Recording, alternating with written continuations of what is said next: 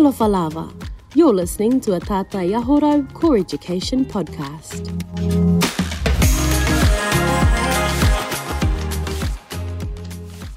Tēnā koutou katoa, mālo le soifua ma le langi e mamā.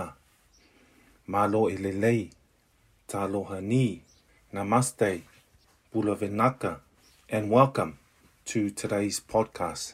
It is my privilege and pleasure today to introduce Tina Ruta McKenzie from Core Education. Ruta is going to share her views this morning around Te Tiriti or Waitangi. Well, it is my pleasure to welcome Tina Ruta o te whatalofa atu ma whawhiroa i atu i le suafa manu malo o tatu matai sili o maunei lao lao mani noe i lunga le ngaru ngaru pe au le ea. Malo whawhitai.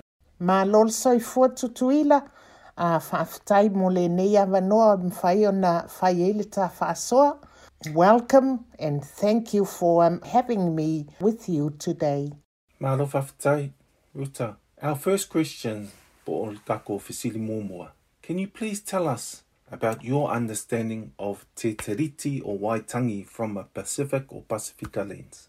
I just want to start with acknowledging core education for giving me the opportunity for being involved in so many professional development around Te Ao Māori, and this includes the Te Tiriti o Waitangi workshops involved with Māori whānau, staying on um, uh, marae, which also gives me another uh, layer of uh, gaining more understanding and knowledge about Te Tiriti and also Te Ao Māori. So, in my opinion, Te Te Tiriti Waitangi is first and foremost an agreement between Tangata Whenua and the Crown. So, the treaty has um, uh, was written to protect the rights and privileges of Tangata Whenua and of the English settlers. To me, Te Tiriti is about uh, Maori welcoming us with their open arms to live and contribute to the economy of Aotearoa, New Zealand. And we are so lucky that they welcome us to their place and we share the breath of life that really reflects many common elements of our identities, languages, and cultures. The treaty also ensures that the rights of both Maori and non Maori are protected. So, for me to sum it up, partnership and participation uh, involves commitment, involves interactions, involves faith, respect, and also honor towards each other and sharing of rights between both parties of Te Te Tiriti o Waitangi. Rita for that. Our next question is, can you share some of the examples? What are some examples you've seen of teachers, leaders in early childhood? What have you seen in regards to them honouring the Te Tiriti in their teaching practices? That is such an another important um, uh, question to Tuila, and I like to share a lot of examples um, around that. So Te Whāriki emphasizes that all children should be provided with um, opportunities uh, to develop a knowledge, understand, and understanding of the heritages of both partners of Te Tiriti o Waitangi. And I see I feel and I hear this statement in ECE services that I have been involved with in my work as a facilitator. So, for example, Kaiako and leaders uh, respecting Tamariki for who they are and acknowledge, acknowledge their cultural knowledge, cultural identity that reflect uh, protection. Another example is um, involving whānau uh, within decision making uh, by listening to and incorporating their voices in assessment and planning of the programs.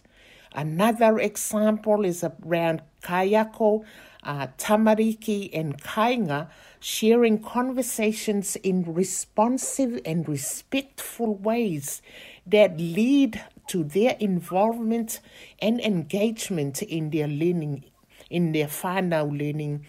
The implementation of tikanga Māori in teachers' practice and also children's learning as well.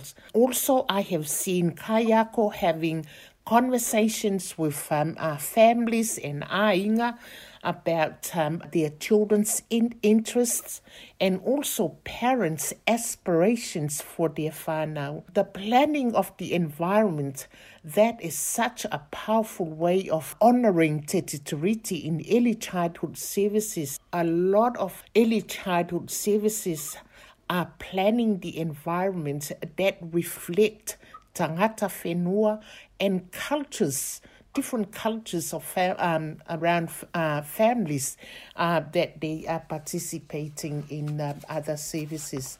And, and one of the other things that I hear a, a lot are tamariki and kaiako using waiata, uh, stories, legends, phrases, and also arts and crafts as, as well. Tamariki and kaiako implementing values of manaakitanga towards the environment where tamariki take responsibility in caring for the environment.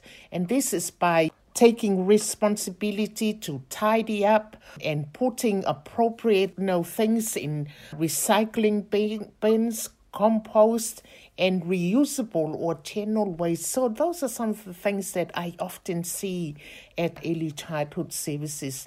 And also the celebrations of special events such as the Reo Māori Language Week, Matariki and Sign Language and so forth.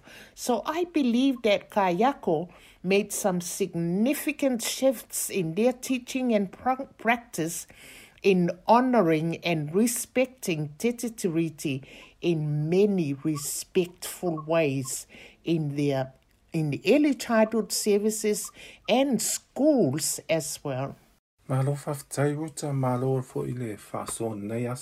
Thank you very much for that. Really, those some of those points that you've shared of practices really embrace te, te, te riti o waitangi.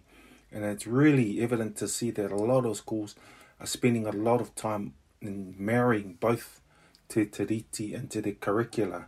And a lot of those values, they are very close to the values or the same as a lot of the Pasifika values. And song, using song, action songs, stories, storytelling, te reo about the treaty are very much aligned with Pasifika values and practices. This morning, this afternoon, this today, I'd just like to take the opportunity to thank you, Ruta, for sharing your kite of knowledge o your akuponapona was a safa autilo. Whai mea nei tai au, wish you all the best and malo whawhtai. Whawhtai fo mo le whasoa i le nei tai au. Ia manuia. Ia manuia, whawhtai. Talo Falava. You've been listening to a Tātai Aho Rau Core Education podcast.